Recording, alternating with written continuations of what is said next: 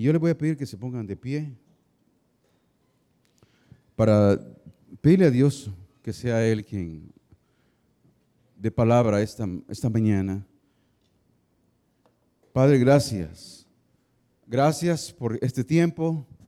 Gracias por permitirnos un nuevo día y que cada uno de los presentes podamos abrir nuestro corazón, podamos entender siempre lo que tú deseas para la vida nuestra.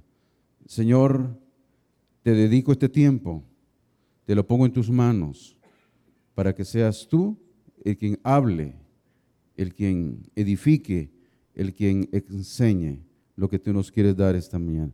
En el nombre de Jesús oramos. Amén y amén. Pueden sentarse.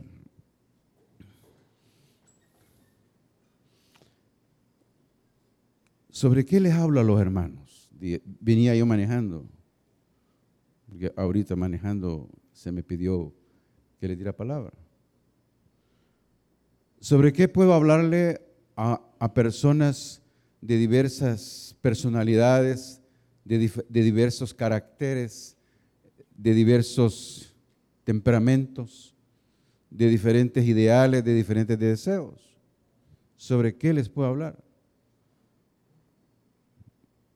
Jóvenes, adultos, adolescentes. Pero rápido le digo, Señor, Señor, dame palabra ahorita para darle a ellos. Hay dos equipos famosos que todos y hasta las mujeres hoy día les encanta ver jugar fútbol. Ahí está el Madrid y está el Barcelona, dos equipos que paralizan al mundo entero.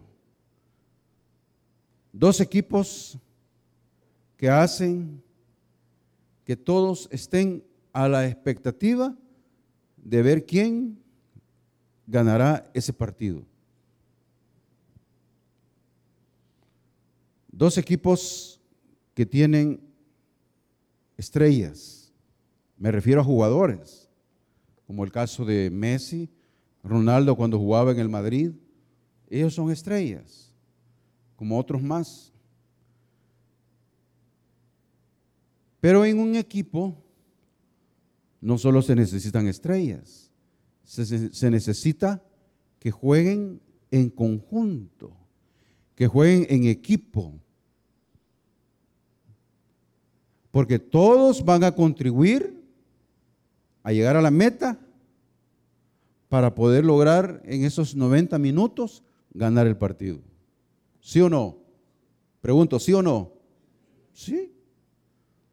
Y todos se esfuerzan y todos le ponen corazón y alma. Más las estrellas juegan a competir quién es el mejor.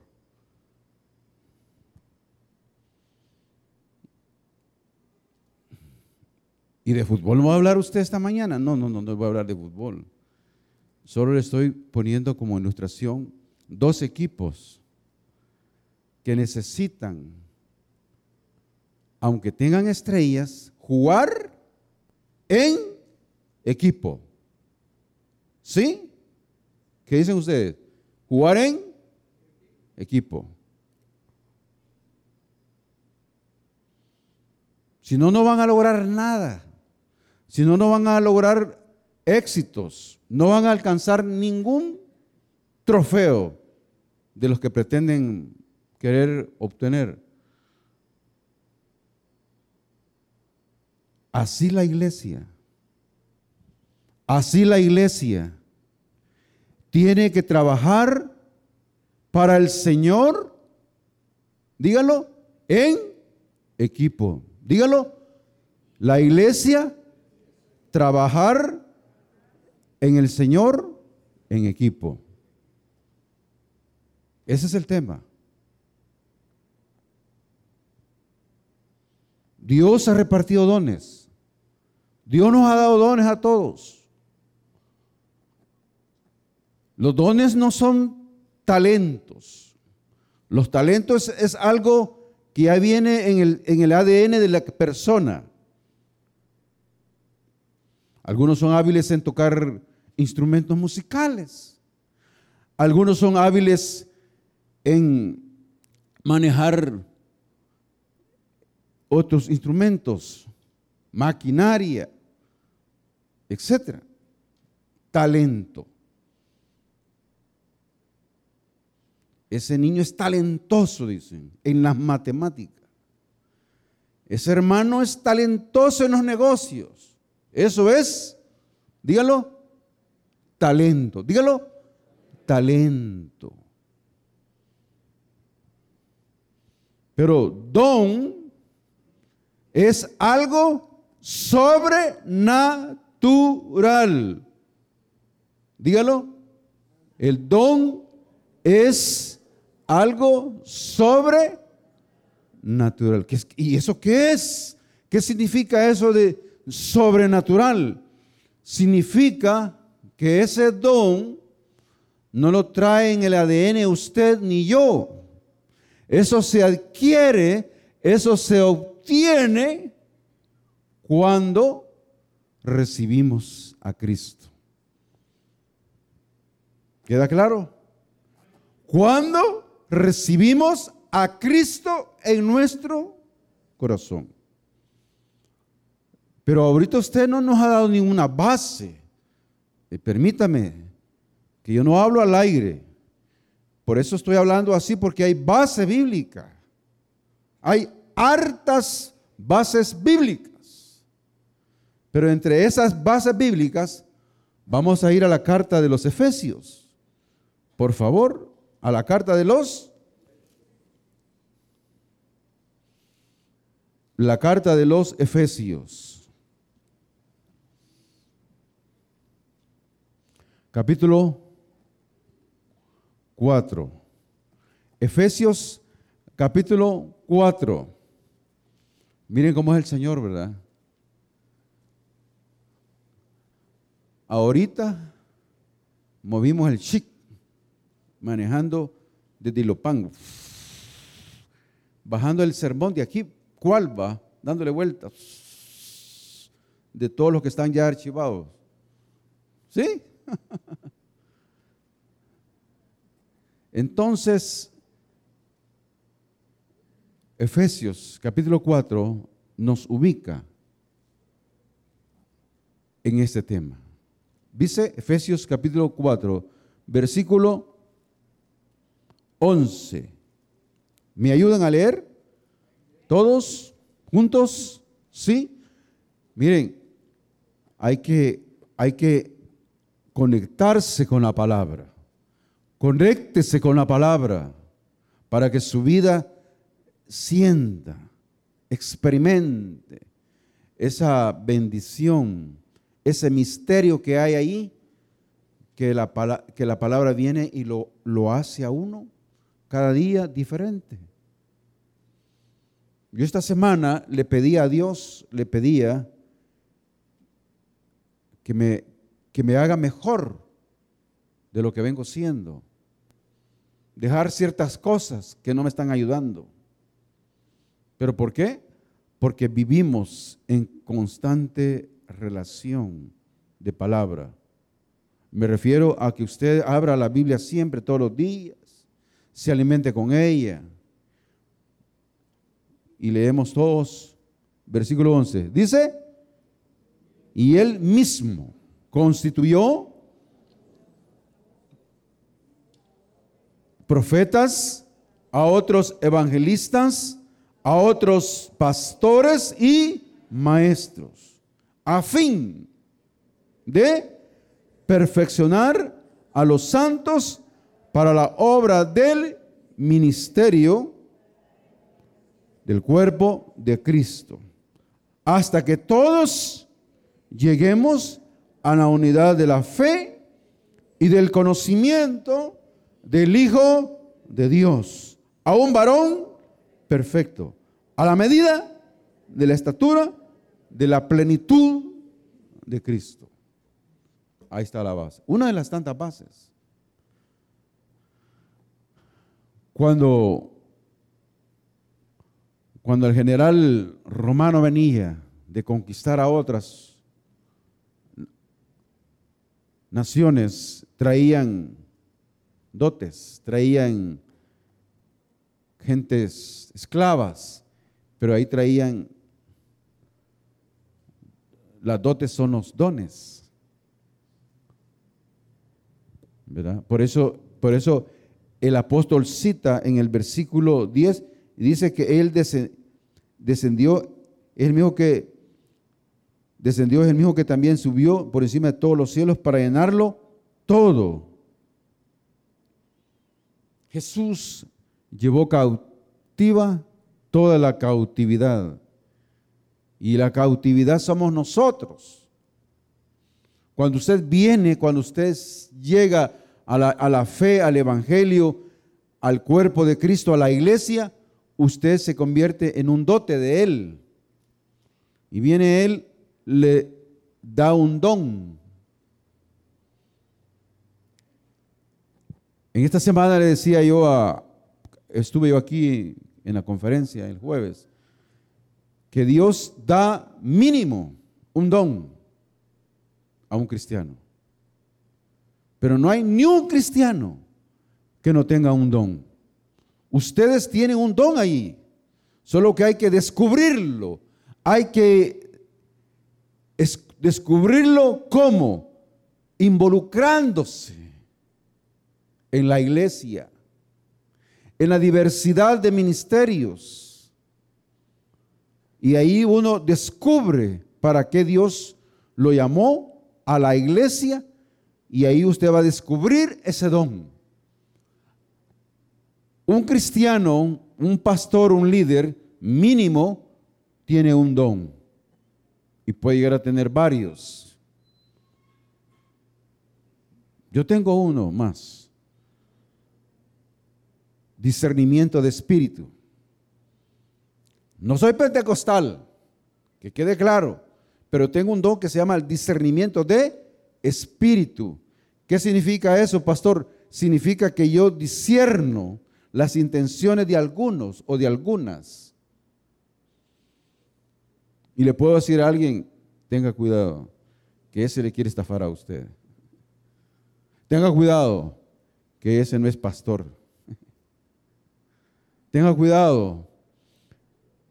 Ese no le va a pagar a usted.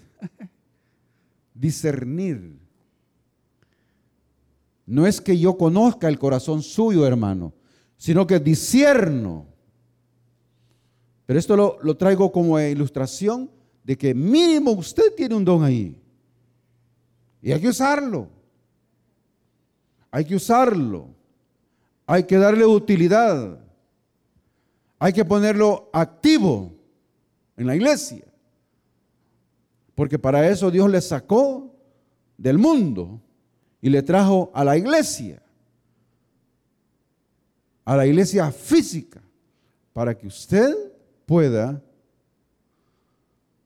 ser parte del equipo. ¿Vamos? Dones y él mismo constituyó, o sea que el Señor estableció a esas personas dotadas. Y viene las trae y las involucra. Los dones, hermanos y hermanas, no se piden. Según la carta a los Corintios, no se piden Ay, yo quiero ser predicador. Yo quiero ser pastor, dicen otros. Yo quiero ser evangelista, dice, para ganar almas. Y todo está bien, todo está bien. Lo que no está bien es que los dones los da el Señor. Los da el Espíritu Santo. El Espíritu Santo de Dios es que los reparte y los da como Él quiere y a quien Él quiere, dice 1 Corintios 11, que Él los da como Él quiere y a quien Él quiere. Entonces uno va descubriendo. En este sermón siempre digo de que yo, ¿saben qué es la palabra topado? Sí, ¿Saben qué es topado, va? Topado es que no le entra nada. No puede absolutamente entender nada. Y la palabra nada es nada. Este servidor era topado. Era topado. O sea, yo no le podía leer ni, una revista siquiera, pues. No podía leer, porque mi, mi vida solo era de, de vicio. Pero llegó el día que recibimos a Cristo. Llegó el día que me entregué a Cristo y Él comenzó a cambiar mi vida. Y Él le dio vuelta a mi vida. Y me hizo una persona útil. Pero para ser útil, tuve que ir a estudiar. Saqué mi carrera secular. Y hermanos, créanmelo que me costó porque me costó. Pero saqué mi estudio. Luego me fui a estudiar al extranjero, becado. Y de esa manera fui descubriendo cuáles eran esos dones que Dios me había dado a mí. Y es por eso que siempre le digo, cuando va a comenzar un año, le digo, Señor, abre puertas para que vaya y edifique a otros e imparta la palabra porque no quiero quedarme estático. Este saco no es mío, este me lo acaban de prestar. Sí, de veras, este no es mío. Ya lo van a ver en el segundo culto, este saco puesto. Este no es mío, pero me lo puse por respeto a ustedes. Por respeto a ustedes. ¿Qué quiere decir eso? Que mi vida cambió mi, pensamiento cambió, ya no es aquel, aquel Gustavo todo chachalaca, ya entienden, ¿verdad? Todo aquel que le vale todo y que todo bien agipado, ¿me entiende? Todo aquella, ¿qué onda, memba? Así era Gustavo. ¿Qué pasó? Vamos a ir al, al, al party, vos, ¿va? Vamos a ir al party. Va pues, ahí te veo. Y entonces viene Dios y cambia y cambia. Y me cambió. Y soy lo que soy ahora gracias a Él. Soy pastor, tengo 45 años de estar en la labor ministerial, pastoral. Le decía a Michael que yo ya no soy pastor principal en ninguna iglesia por mi edad y porque tengo un problema de salud. Entonces vengo yo y le pido a Dios sabiduría y me dice que minimice mis cargas emocionales, porque para que así yo pueda también prolongar mi vida. Y la he prolongado. ¿Para qué? Para saber usar siempre los dones. Si yo le pregunto a usted, ¿a usted qué don le gustaría tener? Usted me diría, ah, yo quiero el don de servicio.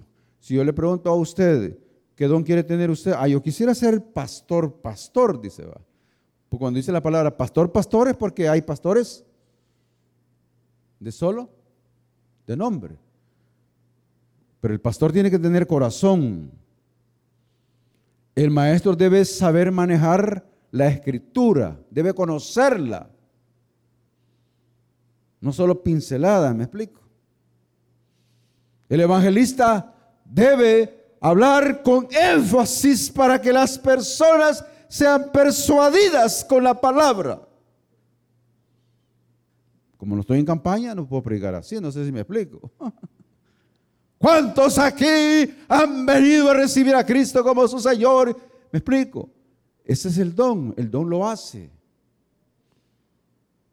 Ay, yo quisiera ser profeta, dicen va. Pero la palabra profeta es llevar el mensaje de la palabra de Dios. Y entonces ahí están los dones. Ahí están los dones repartidos. Aquí están repartidos todos los dones. Así creo yo. Porque eso dice la palabra, que Él repartió a la iglesia dones. Y le dio dones a todos. Y ninguno puede tener todos los dones. ¿Qué pasaría si todos tuvieran todos los dones? Esta anduviera chueca la iglesia, ¿no le parece? ¿Verdad? Esas serían las superestrellas de la iglesia. ¿Verdad? Pero aquí no hay estrellas. Aquí hay un equipo. Trabajando en equipo. ¿Para quién? Para el Señor. Ese Señor paga bien. Ese Señor le paga bien a uno. Ese Señor no le queda debiendo nada a uno.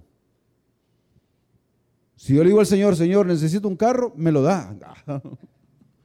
¿Cuántos aquí quieren un carro? Todos quisieran un carro. ¿Cuántos aquí quieren una casa de dos plantas? Todos quisiéramos una clase de dos plantas. Pero eso es un proceso.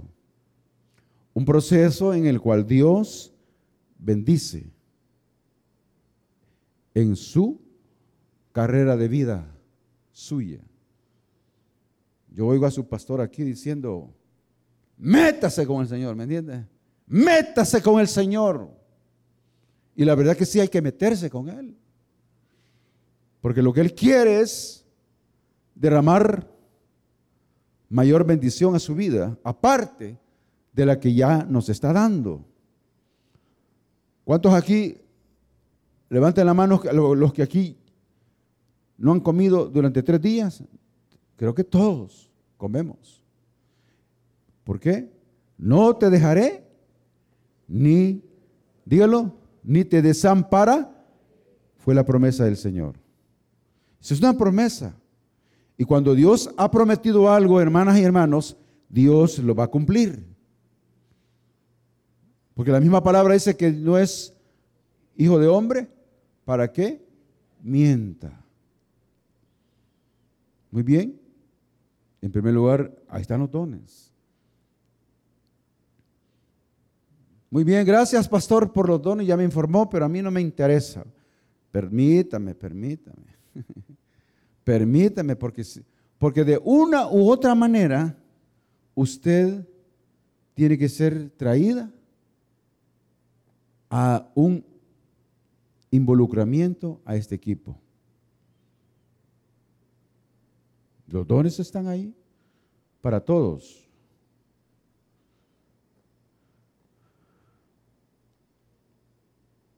Porque aquí hay, aquí hay diversidad de personas. Y las personas que nosotros vamos a alcanzar para Cristo también vienen con necesidades. Lean conmigo el siguiente versículo de nuevo. 12. Dice, a fin ¿A fin de qué? Dígalo, a fin de perfeccionar.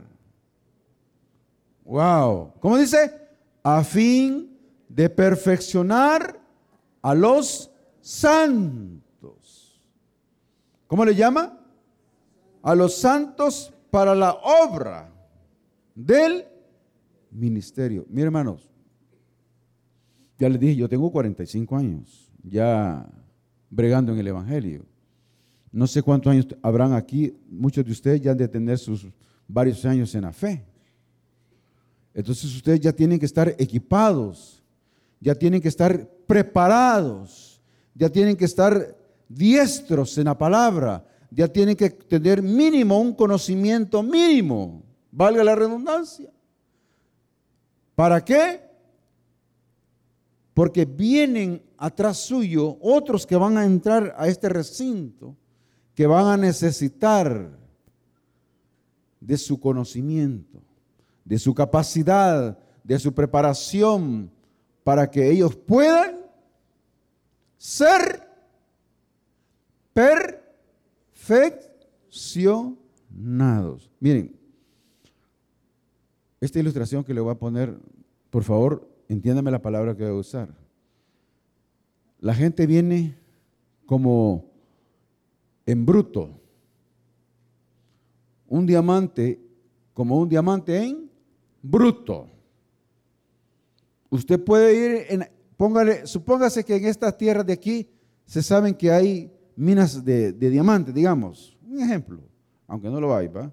Pero usted va caminando, va caminando y de repente, sin querer, le pega la, la patada a algo. Pero usted no sabe que esa roca que le pegó es un diamante en bruto. ¿Qué es en bruto, pastor? En bruto es que los talladores de diamantes, cuando se los llevan, comienzan a quitarles todas las impurezas, todas las cosas que no permiten que se vea la piedra preciosa. Hasta que llega un momento que toma valor un diamantillo. Le quitaron tantas cosas el tallador que llega y empieza el pulidor y le comienza a dar forma y después ya le ponen un precio. Y se vuelve valioso. Dígalo, se vuelve valioso. Dígalo, se vuelve valioso.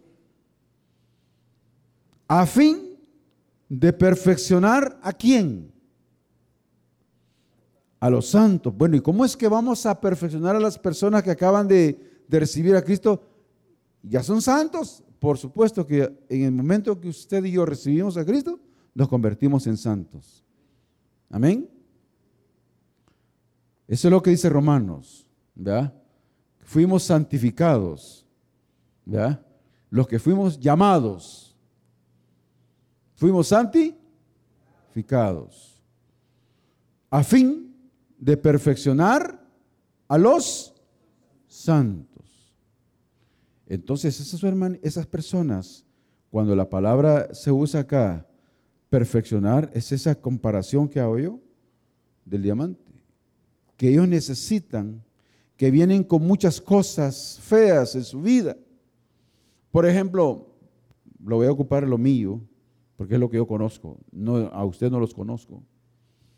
Yo venía cargado de vicios. Yo venía con problemas emocionales serios. Yo venía con, un problema serio con la sociedad de mi entorno de esa época no podía ser visto bien. Yo no tenía nada agradable en mi vida. Era un simple delincuente. ¿Qué era? ¿Qué era yo? Un delincuente. Pero ese delincuente, conforme Dios fue haciendo la tarea de lo que dice ese versículo, comenzó a, tallar mi vida, a darle forma, a transformar asperezas, a quitar cosas que perjudicaban a la vida. Vicios, ¿sí? Malas juntas, me refiero a amistades que no convienen, y me mete a la iglesia el Señor y me someto a un discipulado. Y a los cuatro meses me estaban bautizando. O sea, yo di los pasos. A algunos les cuesta entender por qué, tienen que por qué se tienen que bautizar. Pero es un mandamiento del Señor. Dos mandamientos ha dejado el Señor claros a la iglesia. La celebrar la cena del Señor y el bautismo de agua para todo aquel que viene a la fe. Fíjese cuando yo predico, todos nos sienten, nos llevamos tres horas hablando. Lo que quiero decir es que me avisen a la, hora, este varón, siervo, me hace así, ¿ve? No, yo, no tengo ningún problema. Cuando a mí dicen chas, paro, ya, ¿me entienden? Así, así que el Señor fue cambiando mis pensamientos, mis deseos, mis actitudes. ¿Sí? Entonces el Señor comenzó a hacer una psicología de terapia. Porque ustedes ahorita me están oyendo hablar. Si ustedes hubieran conocido a Gustavo, quizás no hubieran querido estar a la par de él. Porque les quiero contar brevemente.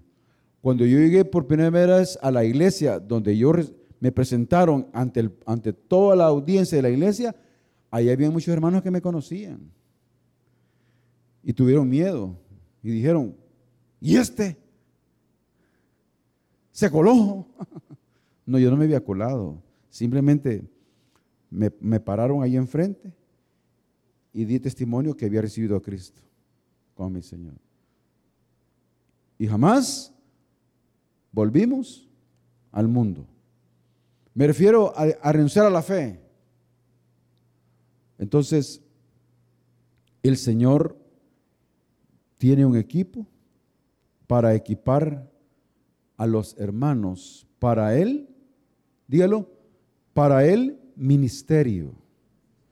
Entonces, nosotros tenemos que enseñarles a ellos, pero para eso nosotros tenemos que entender que necesitamos estar en conexión con el Señor diariamente para que su vida vea transformación, para que su vida sea diferente, para que su vida de veras sea deseada y ser también tomada como referencia. Yo quiero ser como esa hermana, yo quiero ser como ese hermano. ¿Para qué? Para que pueda yo también sentirme motivado a qué debo de hacer para ser como él, o para ser como ella. Cuando yo les digo que, que era topado, yo solamente comencé a tener una correlación con el Señor y a pedirle a Él que Él me capacitara. No se me olvida, y hasta la fecha siempre le digo, Señor, pon palabras en mi boca en este devocional ahorita.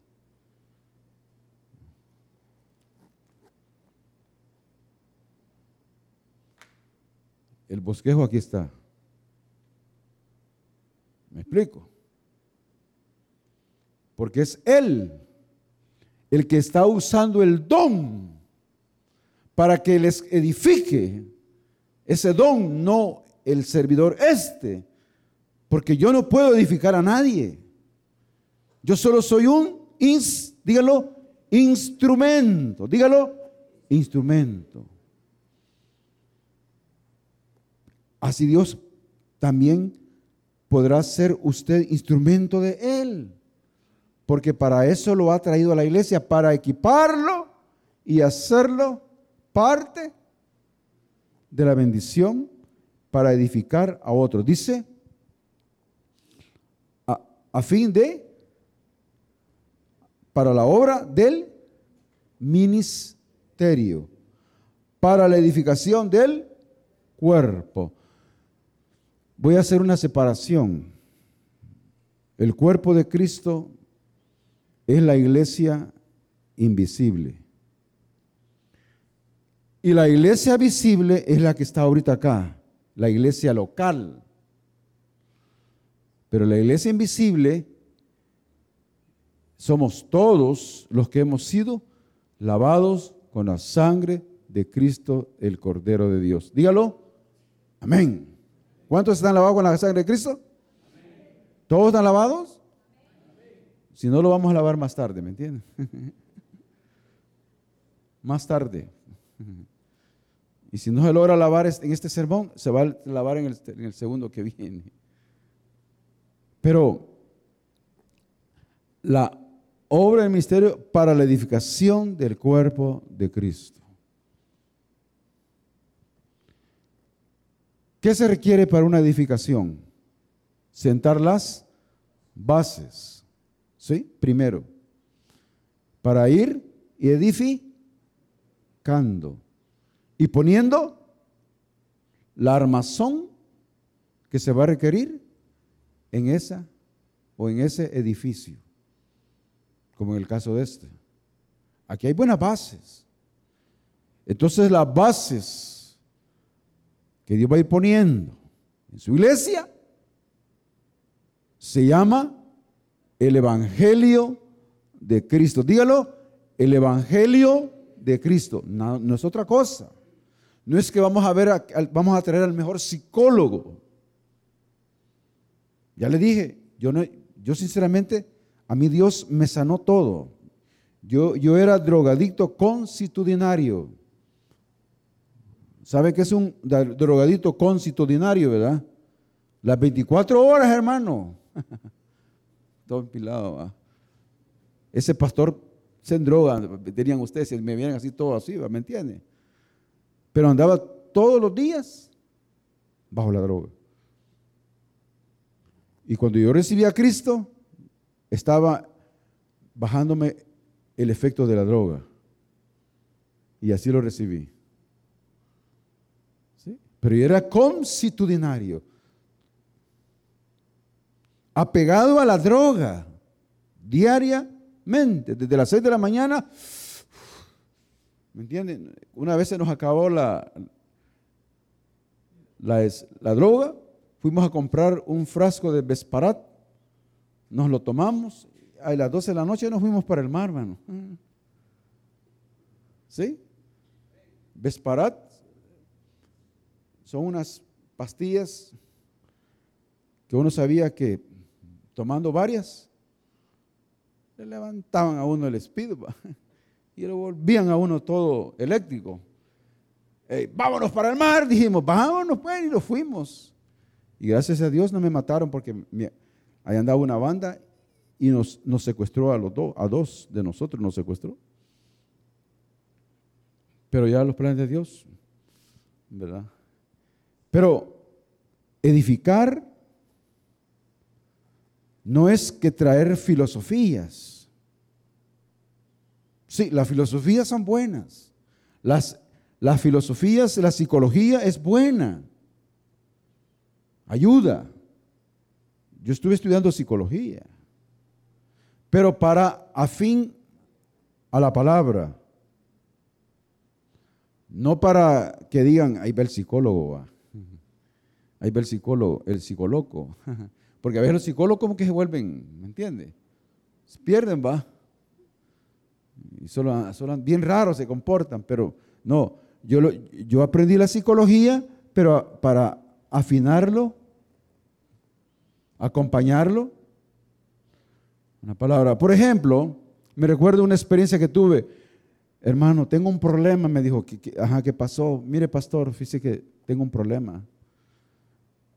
Y, se y, a, esa hermana se le veía bien cargada. Pero yo empecé a escucharle.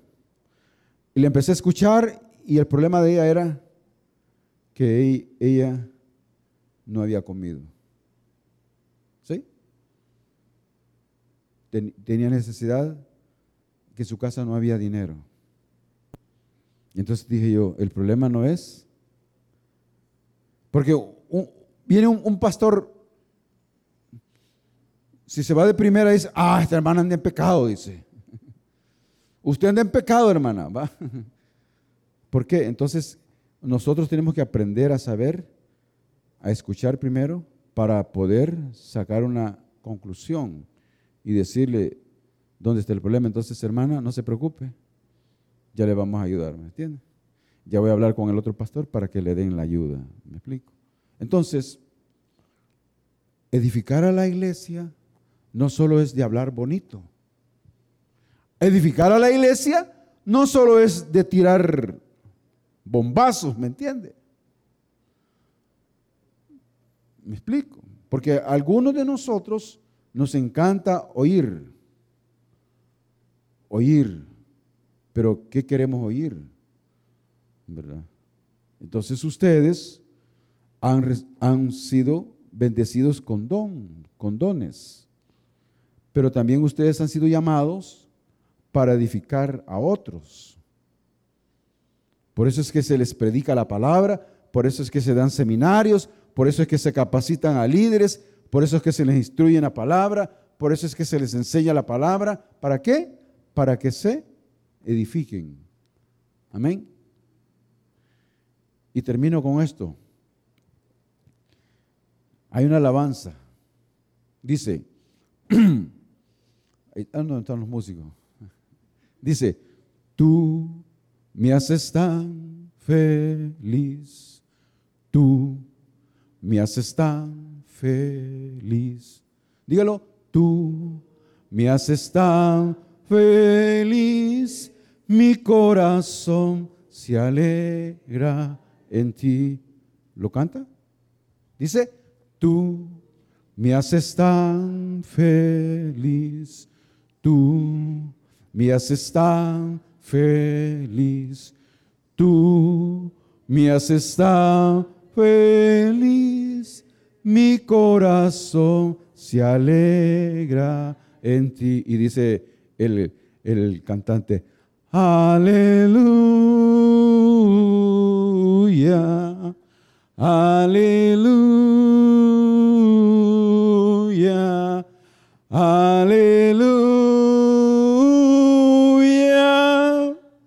Jesús me haces tan feliz. Y así de felices terminamos y le decimos que Dios bendiga su palabra. Padre, gracias por este tiempo.